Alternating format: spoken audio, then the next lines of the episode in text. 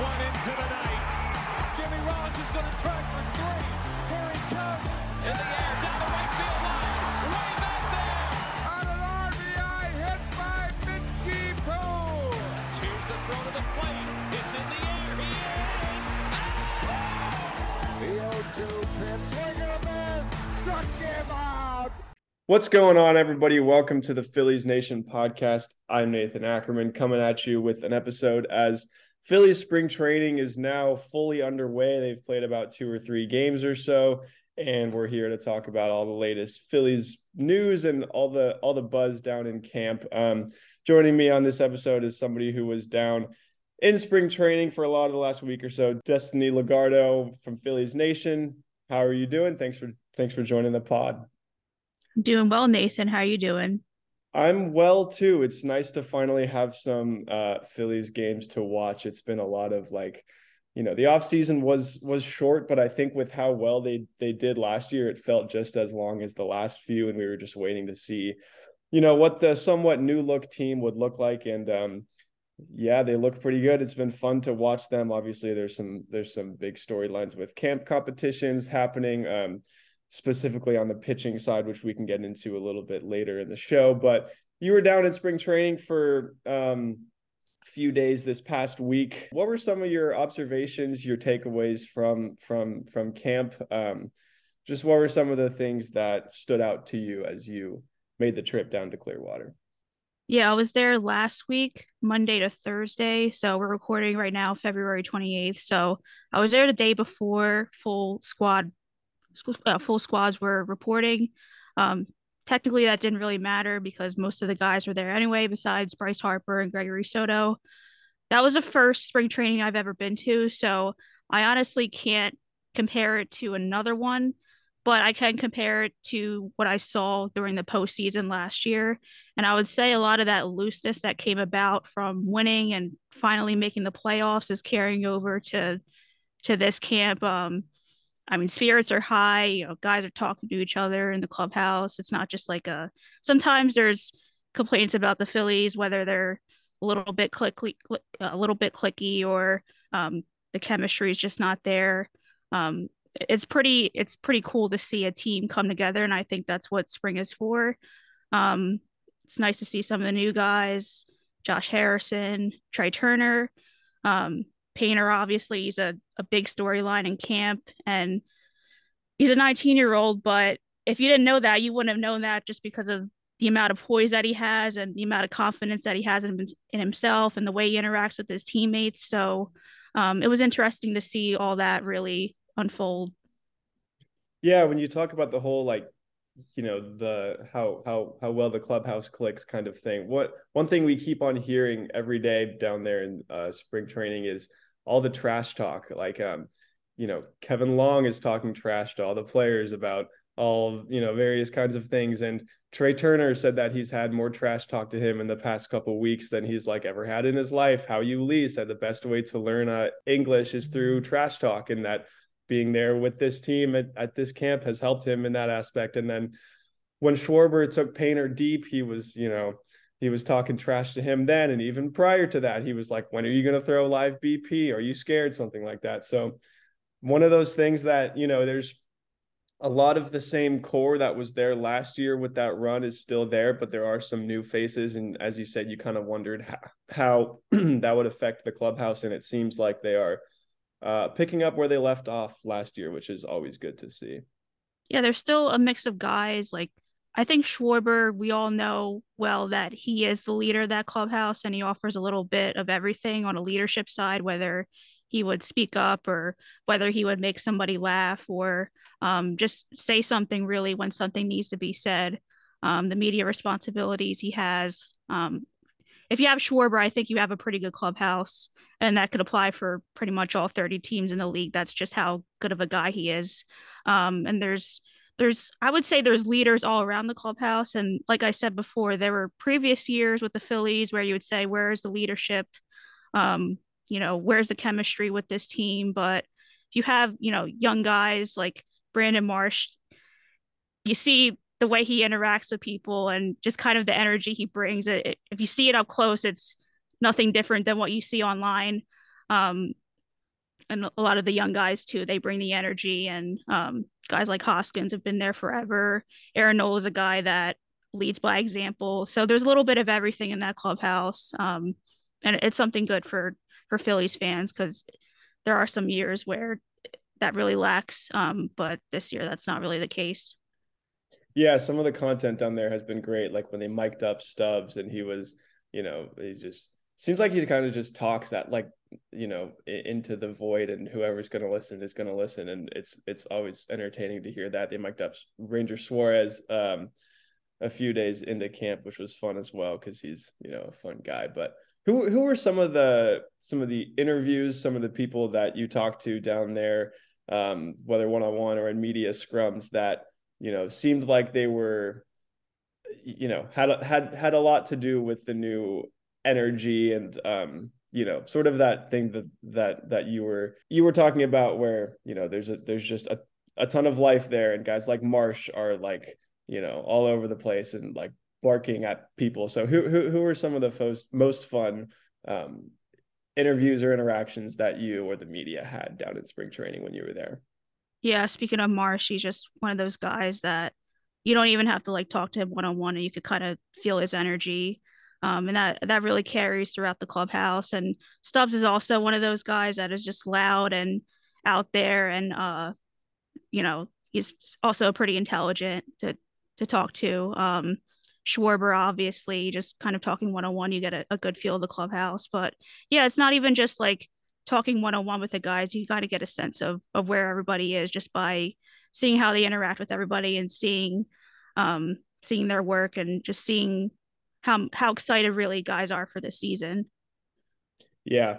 So I guess we can get into some of the news. We actually we weren't thinking about this when we planned to record right now, but just a few hours ago, um, the Athletic came out with a story about how Rhys Hoskins and the team haven't really had any talks about extensions, which is obviously noteworthy because they've been obviously extending a lot of guys over, you know, the past couple weeks and they've been talking about extensions with a few more guys, but it seems like there's not a whole lot of traction on that front. Um, obviously it's still it's still spring. There's still seven months to go until the off season, and there's a lot that could happen there. But I, I, I do think it's at least noteworthy that you know they haven't made any ground or there's no there's been no conversation so far. What what what was kind of your take on that? Um how telling do you think that is about Rhys Hoskins' future with the Phillies?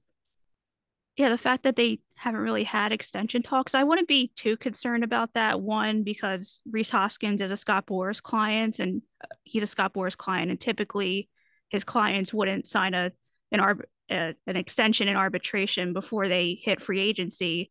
And Rhys is one year away from that. And if you look at the market, there's really not a lot of guys that compare to him. You see like Teoscar Hernandez and Matt Chapman and Shohei Ohtani is just going to blow everybody away. It's unfair to compare him to anybody else, but Rhys Hoskins is going to be one of the top bats on the market. So it wouldn't really make sense for him to sign right now. And you could you could say that about Aaron Nola too, but his situation might be a little bit different. The Phillies want to pay out for him. I think he'll accept the offer. But um, you know, as far as it not really making sense, I also think it's it makes sense for the Phillies to wait this out because if you're looking at the organization right now, there's not an exact um, internal solution for Rhys. So the article did mention that they could possibly move Kyle Schwarber, Nick Castellanos to first base at some point, but you know, if you followed Schwarber when he was playing with the Red Sox, it they tried to move him to first base and it didn't really work out that well. Um, Castellanos, I'm just I'm not sure about that. Um, maybe Alec Bohm does hit for a little bit more power this year, and you could talk about moving him over to first base and reasonably penciling him to have Rhys Hoskins' production in the coming years, um, and then possibly doing something else at third base, whether it's having Sosa there full time or signing somebody else or trading for somebody else. But for the most part, I, I, think it's it's good for both sides to wait this out and see how it plays because I, I also do think there's a world where Rhys could just go on a tear in his platform year and really force the Phillies' hands and um and maybe you know nobody else emerges and they're like you know we got to resign Rhys um and Rhys is in a good position because he can make a lot of money that way. So I wouldn't be too worried about the Hoskins situation if if you're somebody that wants to see him back with the Phillies. I don't think this is going to get resolved anytime soon. If you're someone that really doesn't want him back with the Phillies, you're going to have to wait um, at least a year to see if he's going to sign with another team. But um, for the most part, this is what I think everybody expected. It wouldn't make sense for Hoskins to to sign an extension right now. It wouldn't make sense for the Phillies to lock in um, with Hoskins as their first baseman for a while. So we'll just see if if anything emerges. You never know. Darick Hall could suddenly start hitting left-handed pitching, and you could talk about him as a possible replacement. Maybe they make a trade at the trade deadline. You never really know. So um, this could play out a lot of different ways. I'm really excited to see what actually happens. Yeah, it. I mean, the the thing with this whole puzzle is, you know, obviously, like one of the things you have to consider is who's going to take his place, as you said, and some of the options that are being floated out there, like Schwarber to first, Castellanos to first, Bohm to first. It's like, eh, I I I think there's this sort of misguided idea that like you could move anybody else to first and they can't possibly be worse in the field than Rhys Hoskins is, which I I just don't think is necessarily the case. Like Alec Bohm at first, I it, it it's not just like you move from third to first and then it would be like that, and you're all of a sudden you know a, a, a league average you know defensive player there, and then Castellanos to first, Schwarber to first. I mean, none of those things. Sure, like maybe if he doesn't have the year offensively that you want to see from him in the contract year, maybe it is worth uh, you know, exploring what other options you can you can you can have there, even if it's like a slight downgrade from a defensive perspective. But it's like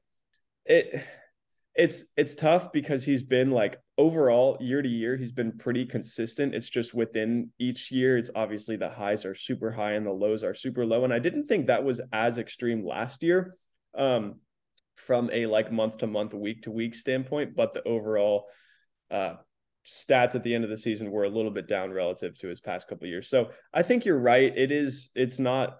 I mean, they don't have to get him extended in spring. They can wait this out and see if it's something that they would be willing to, you know, save a bit on and explore some other internal options that they have or explore what they can do on the cheaper side in the off season if that's the route that they want to go. But um, I I also think just like it seems the way that they've been spending over the past one or two years and the way that they exceeded the second tax for Josh Harrison. It's like money is is a is a factor here, and at some point they probably do have, you know, a, a stopping point. Like it doesn't seem like he's a Steve Cohen type, but if he goes out there and he puts up like an 840 OPS and the defense is like anything above like the worst in the league, it seems like he's the pretty obvious you know long term option. One thing I don't understand is that people are worried if they sign Aaron Nola and they sign Rhys Hoskins, where the luxury tax payroll will be. I just don't really understand it because I don't think it's a concern right now for the Phillies. Maybe there's a year where they say Castellanos is a little bit older, Schwarber's a little bit older, Realmuto is a little bit older, um, and these guys aren't necessarily in their prime. Um, but as a fan, like I, I don't understand why you would worry about that, especially this is a year where the Phillies should expect to compete for a World Series. Um, so, you know, if, if Hoskins, if he has a good year, um, if the defense isn't as terrible as people think it is, uh, I don't see why they at least try to explore that. And, you know, one thing that is missing from a lot of these Rhys Hoskins conversations, and it's something that we touched on, it's if you're going to say, like, I don't think he's going to be back, then you got to at least name like a, a reasonable replacement for him because it is hard, at least with Aaron Nola. And this is something that I got into in a story that I wrote a few days ago. There's internal solutions for him if for some reason they didn't re-sign him and he left for another team. There's Painter coming up, Gable, Griff McGarry, like they have pitching depth. They don't have a lot of position players coming up right now. Um, so and you never know, like things change with the farm system. There's a lot of guys that aren't even on the radar and aren't even on rankings, and then they have a good year and then they emerge, and then something happens, and you know maybe there's some guy that comes out of the comes out of nowhere and uh, contributes. Some people were saying Carlos De La Cruz, but I don't. I would love to see that happen. I just I just don't know. Um, and he's an outfielder too, so that's something he would have to adjust to playing first base, and maybe that's part of the reason why he is getting some reps over there. But yeah, I would just like to say, you know, if you're talking about Rhys Hoskins and the possibility of the Phillies just letting him go, you got to think of some better solutions and uh, just moving Schwarber to first or Castellanos to first because it, it just doesn't really make sense, to be honest. Yeah. Well, why don't we get into the pitching side as you kind of touched on a, uh, a few moments ago? Obviously, the big storyline in spring training this year, Andrew Painter. Uh, he's going to make his spring debut, I believe, tomorrow, Wednesday. Um, you saw him with a couple, not not in a game, but live batting practices. You were there when Schwarber hit a ball that I didn't see it, but people are talking about it like it went 450. Um, obviously Mick Abel, Griff McGarry are also there as well. Andrew Painter's probably, you know, attracting most of the attention there just because of where his timeline is at, the fact that he could break, you know, the team out of out of camp. What what did you see from him? What did you hear from him? What's been the buzz around Andrew Painter in spring? Um, and the other two guys too, because that is like really, you know, as you said, if there's one thing that the organization at least from like a future standpoint perspective is known for it's those three arms that could all be in the big league staff one day and all could be you know pretty good so what what did you see out of any of those guys and what kind of stood out to you watching them over the past few days yeah i mean with painter i've been blown away by him in more ways than one just one watching him pitch and the stuff it's it's for real um and even though you know, he gave up that home run against Kyle Schwarber. I was also impressed by the way he responded to that. Um, he was asked about like, you know, how did that pitch come out of your hands? And he was like, you know, you know, it could go up or it could go down, and it kind of messed up on him. But he said, I have confidence in that curveball, and I'm going to throw it. I think that's a really good mentality for any young pitcher to have. Yeah. Um, when they give up a home run, just you know, continue to have confidence in his stuff. And he's just a guy that's confident in general and talking to people pretty much anyone when you ask them how are you like when you were 19 and they're like oh like i was not i was insecure i could you know speak for myself um i was shaky if i was in that if i was in his shoes i i wouldn't be dealing with all this um all this media attention all this hype i would not be dealing with with it well um and we see like, like sometimes with pitching prospects, especially in the Phillies organization, when they get up here and there's a lot of hype, sometimes it just doesn't work out, whether it's their stuff isn't as good or um, they just don't deal with the attention well. I think Painter is, you know, passing every test that, um, you know, that he's had so far.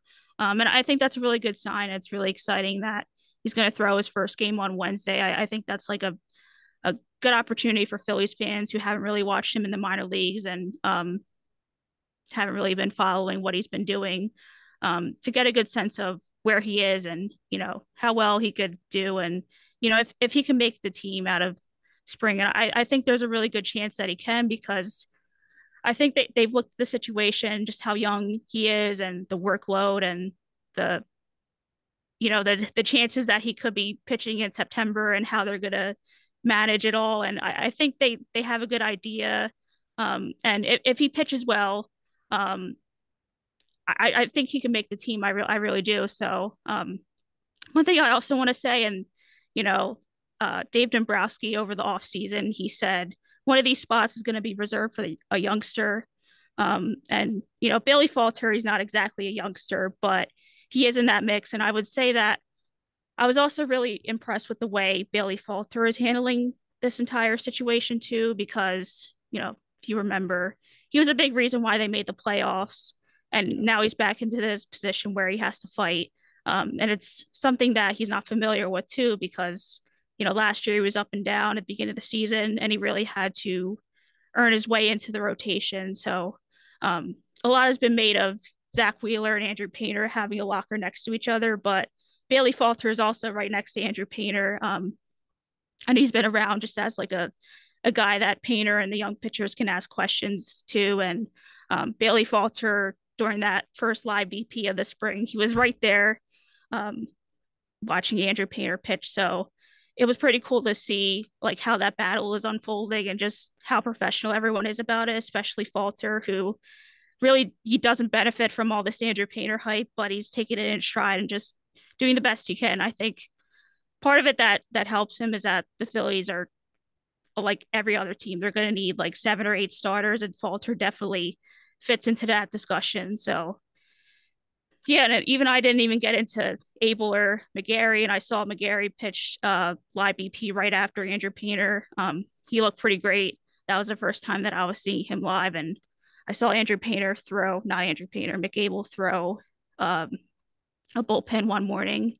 Um, I just saw a couple pitches, so I can't really tell you much about that. But um, yeah, Dave Dombrowski said in his press conference if you know, if Andrew Painter wasn't here, then Griff McGarry and Mick Abel would be getting a lot more attention. So I guess that's something that could benefit them that it's their first time in camp and there's not a lot of eyes on them. So yeah, the way they talk about about Painter is to me it's it's kind of surprising coming from this team because I I mean if look if this was happening with the Braves I, I it wouldn't be all that surprising to me because this is what they do. They they they call guys up when they're 21 or they're 20 and they throw them right into the mix and usually they they they they're good right off the bat because they're the Braves. But the Phillies haven't been a team that's really done that. We saw they brought up Bohm when he was 24.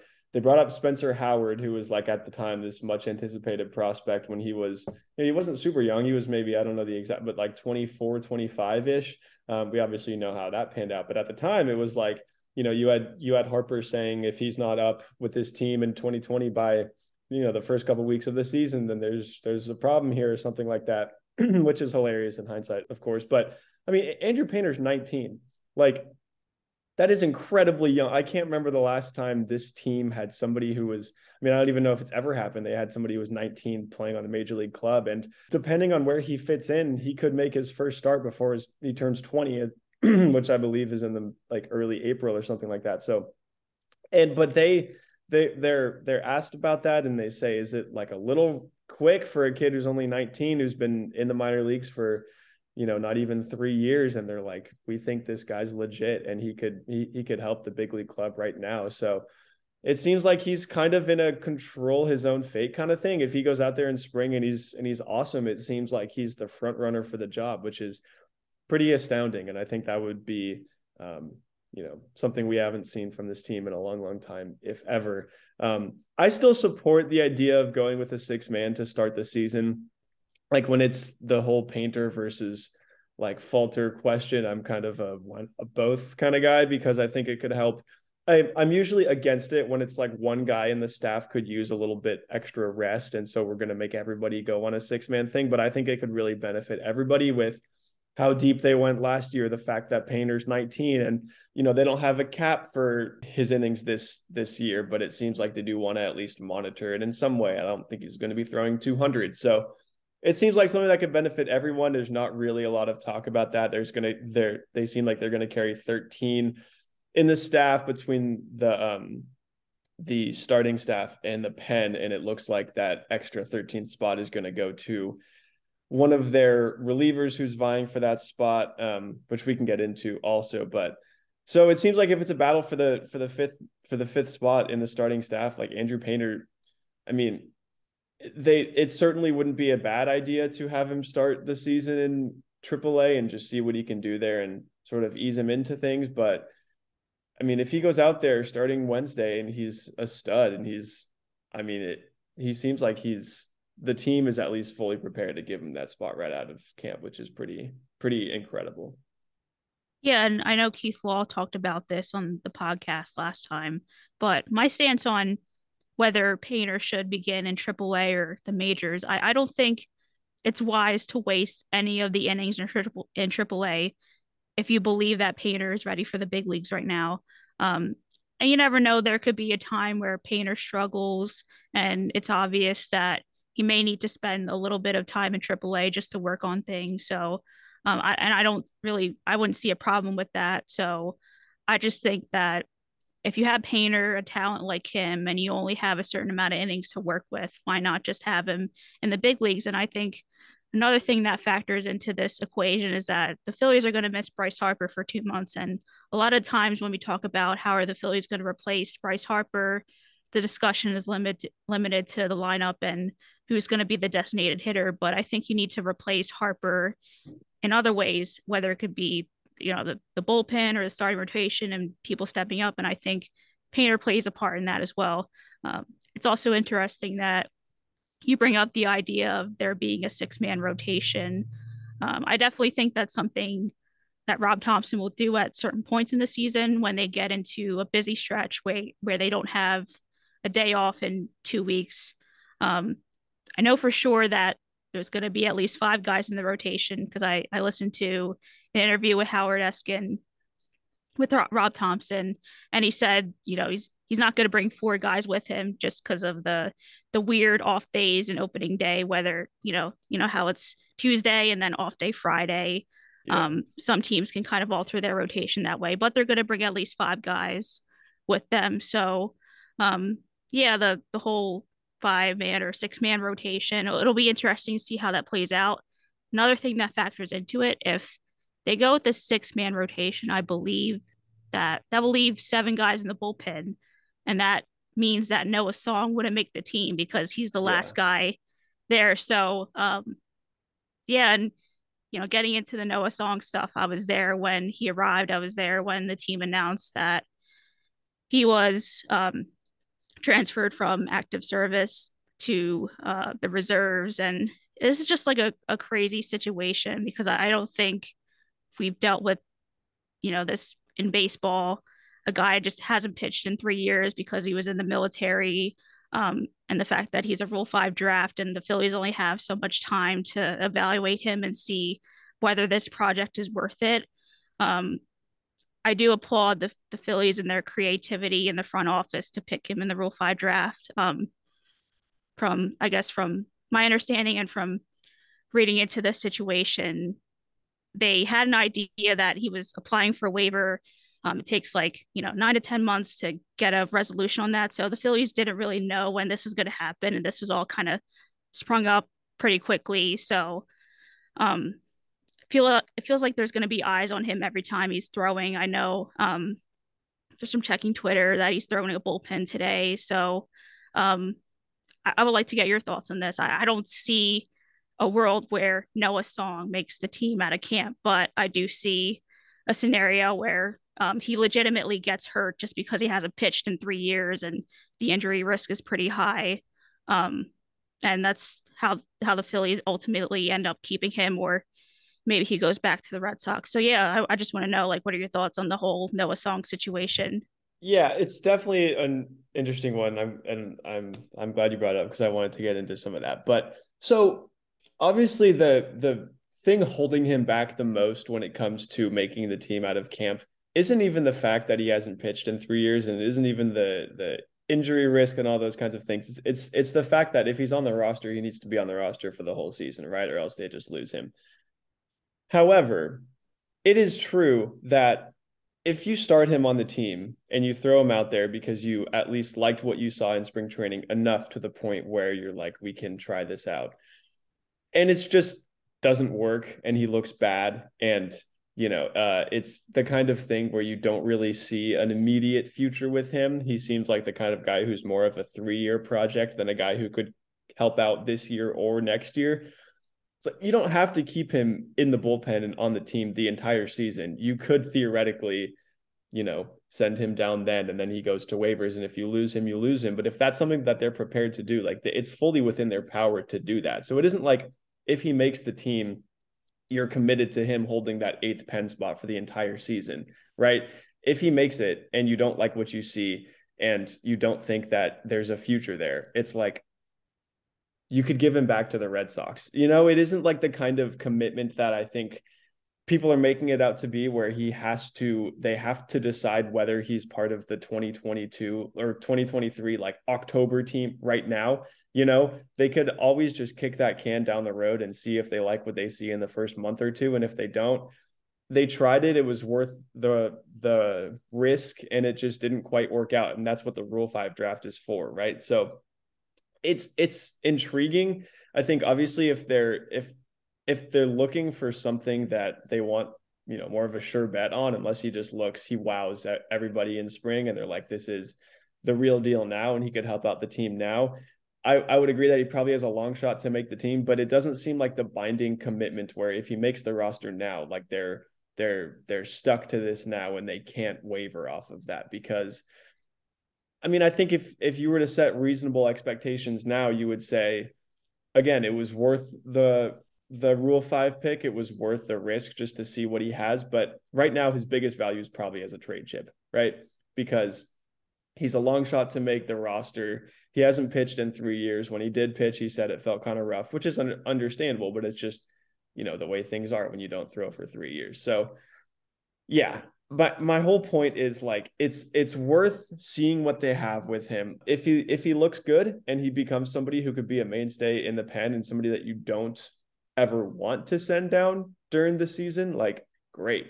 You know, they don't have to have that they don't have to have somebody there who's going to be able to be sent down five times if they think he's going to be one of the top options in the bullpen. And you know, he would only miss time if he's on the injured list or something like that. But if you try it out, like they can they can try it out in spring training, and if they're not completely sold, but they're not completely out either, they can put him on the team and throw him into some low leverage spots early in the season. And if again, if they really don't like what they see, they can cut the tie then. It it it doesn't have to be the kind of thing that they that they make the decision about in spring training, right? That's he's a long shot, of course, but I don't think that that the thing holding him back should be the fact that they can't send him down because they can try it out if they don't like it.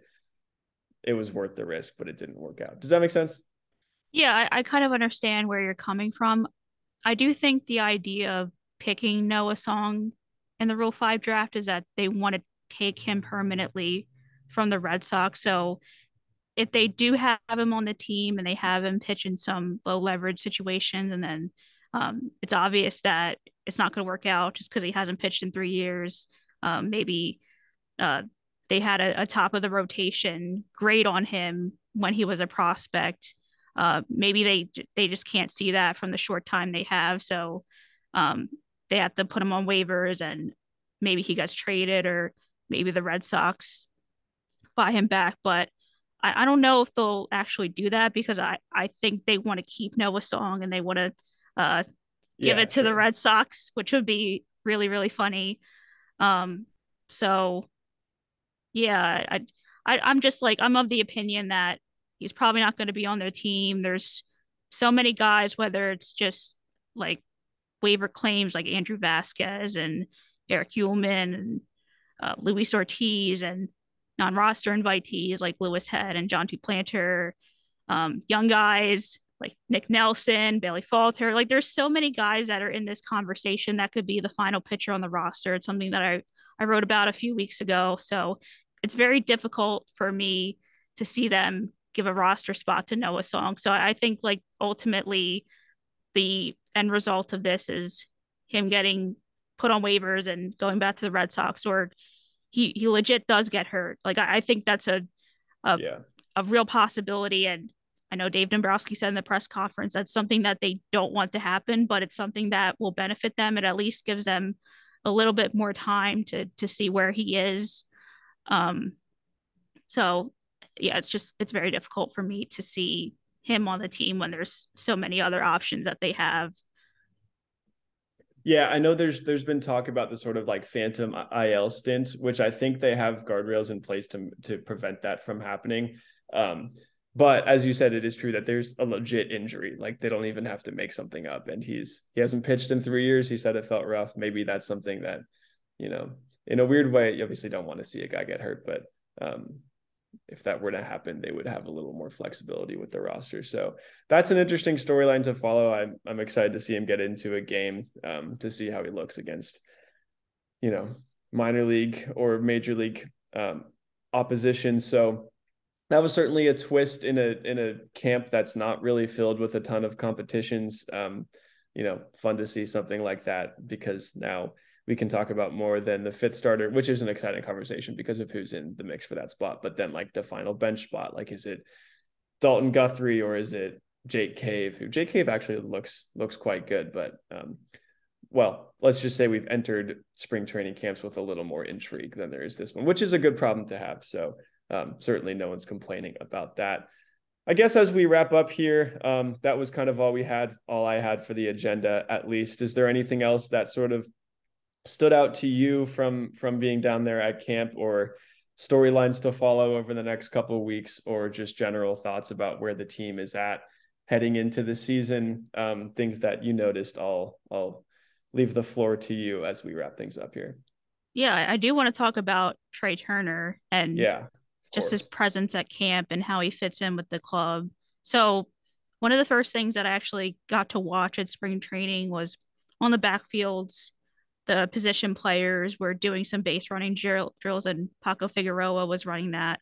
Um, the whole time you could hear Paco yelling body control, body control, and these guys are just running from home to first and first to third, and then third to home on a sacrifice fly. Um, and it, it was really interesting to see all the guys running a line. It was it reminded me of uh some like something you would do in little league. But anyway, um, I saw Trea Turner run to first, and honestly, it's kind of a it kind of blew my mind just how incredible it was to watch him move. And um, one of the things that came to mind was that like he's a figure skater on the diamond. Um, just the way he could control his body and the amount of speed he could get. Alec Bohm was the guy that was actually running ahead of him. And Alec Bohm isn't a slow guy at all. He's he's got some speed, but you know, Trea Turner was trying not to like, you know, run past him. So um it was something small and I posted a little bit of video of Trea Turner running. Um, and that's something small that excited me about Phillies camp. And we saw it a little bit over the weekend when Trea Turner hit a single, he stole the base and then he scored from second. Um, I think that's something Phillies fans could get used to especially with the new rules and the bigger bases and the lack of pickoffs. I, I think Trea Turner is going to steal a lot more bases than he did in the Dodgers. Because if you look at his totals um, when he was with Los Angeles, like he didn't steal a lot of bases. Um, that could be just part of the way the Dodgers lineup was constructed and their philosophy on base running. But um, even before the rule change, the Phillies were a team that really had this down to a science they were able to squeeze like 10 or so stolen bases out of Kyle Schwarber, and JT was super efficient in that realm. So um, it's it's interesting hearing Rob Thomson talk about it because a lot of people think there's going to be this explosion in in in stolen bases, but it, it might go up a little bit, and that's that's kind of how Rob Thomson feels about it. So um, yeah, it's going to be exciting to see Trea work the bases this year. Um, it was also it was interesting to see how him and Bryson Stott were kind of um, working together. I know like a lot of times when the the infielders will do their work, it'll be like Alec Bohm at third, Rhys at first, and Scott Kingery at short, and Josh Harrison at second, and then Bryson Stott and Trea Turner will kind of will kind of work t- together, um, just so they could get you know they could get familiar familiar with each other because they're going to be a double pair partnering for the next five years or so. Um, and it's interesting to see how how well Turner fits into this group already. Um, sometimes like Turner will like he'll walk onto the field and guys will be like, "Oh my God, it's Trea Turner," and like tease him that way, um, and kind of get under his skin. And um, it it feels like Turner is like been here for a while. Like it doesn't feel like he's this like new shiny object, um, which I, I think is a good sign. Um, he's obviously played with a lot of the guys on the team as a division rival. He's very familiar with a lot of the guys that he hasn't played with. So, um, yeah, it was just something really small. Maybe it was a little bit dorky, but I just I loved watching Trea Turner run the bases, and I think a lot of Phillies fans will um, will grow used to it, but I, I think it'll also be like a sight to behold the first time he does that slide into home. Yeah.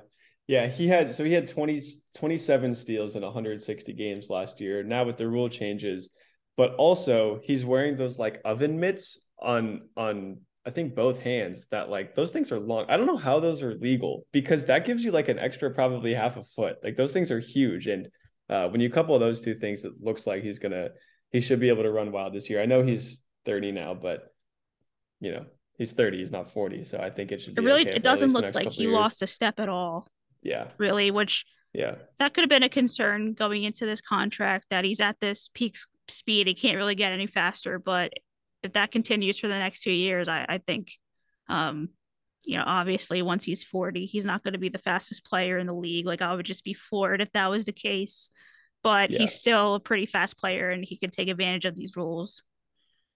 Yeah, he played his first game yesterday um, and worked a full count to lead off the first. He got a base hit, stole second, and then scored easily on a base hit the next guy. So, um, you know, and then he did, he played again today, Tuesday, and he worked a three-one count, got a base hit to lead off the first inning there. So I'm I'm all for like the modern. I was into Schwarber leadoff last year, um, and I would be again this year. I'm all for the modern, like the new school approach to the leadoff spot, but um, I I don't think the Phillies should overthink this one, and I don't think that they will. It seems like Thomson's already committed to Turner um, at the top of the lineup without Harper, and I find it hard to imagine that like if Turner produces there Harper comes back and he's going to say, okay, we're just going to move you to like two or three now. So um, seems like they're pretty set there. I know that was more of a conversation over the off season, but it seems like things are. It it sounds pretty set that Trea Turner is going to be hitting leadoff, and I think it's it's it's the right call. Not just because of what we've seen in spring training, but he just profiles so well in that spot. So should be fun to watch. Yeah, I I think you're right. He's not going to overthink this. Trea Turner is going to lead off and Kyle Schwarber is going to hit second. I, I did ask Rob um, if he still likes the idea of Schwarber and Hoskins hitting back to back. And he pretty much said the rest of the lineup is still to be determined. But I I wrote out a version of a lineup just as an example, and I was like, wow, even with Bryce Harper out, it's still a pretty deep lineup. Talking about you know Brandon Marsh hitting ninth or Bryson Stott hitting ninth, and Alec Bohm at the bottom, and if he hits for power the way it looks like he can this year, then it's a pretty lethal lineup. And then when you add Bryce in the middle of the summer, um, this could this could be I would think it would be the best lineup in Phillies history and definitely one of the best in the league this year.